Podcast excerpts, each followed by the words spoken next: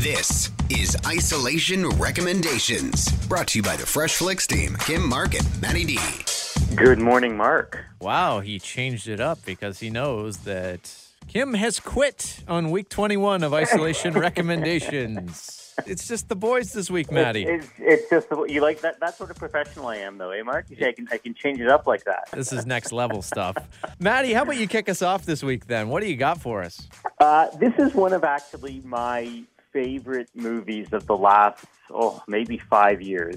Wow. And I had just been waiting for it to come on a streaming service, and finally it arrived. So it came on Crave. It's called Jojo Rabbit. It was nominated for Best Picture last year at the Oscars. So it's not like it was an underground movie, but it's not a movie that a lot of people have seen. It has a bit of a strange subject matter, which is that it's about a sweet little boy who's in the Nazi Hitler Youth, and he has an imaginary best friend, which is Hitler. And it's about this little boy as he kind of discovers becoming a man, and then he meets a girl and all this stuff. So yes, the subject matter is very dark, but it's also extremely funny. It's a really incredible movie. Matty, I got to say, if someone pitched the movie the way you just kind of laid out the plot there, how did this movie even get made? Yeah, there's this kid, but he's a Nazi, and he's got an imaginary friend. When I was your age, I had an imaginary friend. Got me in so much trouble. Kids, it's time to burn some books. Yeah. Scarlett Johansson's in it. It's a really incredible movie. It's based on a book. You know, just go with open eyes and give it a try, but it is really a spectacular movie. Take a chance on Jojo Rabbit. So, Matty, I'm going with my recommendation this week here with the kids in mind. Okay. Now, I'm going to talk about Muppets Now. This is new to Disney+. I am a big fan of the Muppets. Now, I always have been, and however, I feel like they've tried to revive the Muppets so many times here lately.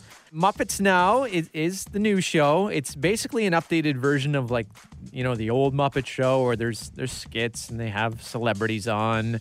I will say random celebrities. In the first episodes, they have Tay Diggs, Danny Trejo. So it's kind of... I know. So I feel like they're starting low and, maybe they can build... hang on, though. So this is it's like a full season? It's 10 episodes or something? Or what does that look like? So they're releasing them weekly. At this point, they're only 2 to 3 out. But, I mean, there's little skits. Like, the Swedish Chef has a segment called Okie Dokie Cooking.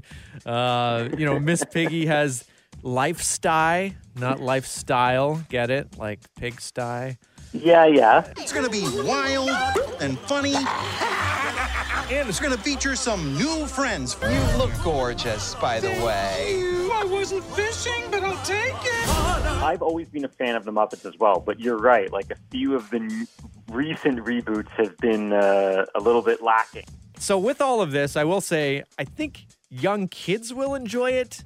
It's just not the Muppets that I want to watch as an adult. But if you have kids at home that are looking for a new show, and it's new episodes kind of weekly here, I think maybe Muppets Now, give it a shot. And then maybe it opens up the door to all the classic Muppets that you can watch with the kids, right? Exactly. Those are great. No, hey, good suggestion, yeah. Mark. Who needs Kim? Actually, yeah.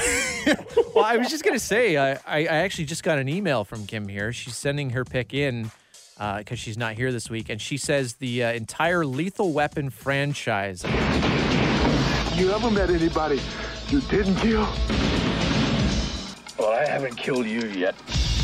That may or may not be a legit email address that it came from, but good pick, Kim. So way to go, Kim. I know those are your favorites, so thanks. Yeah. And you can find those wherever awesome movies are shown. So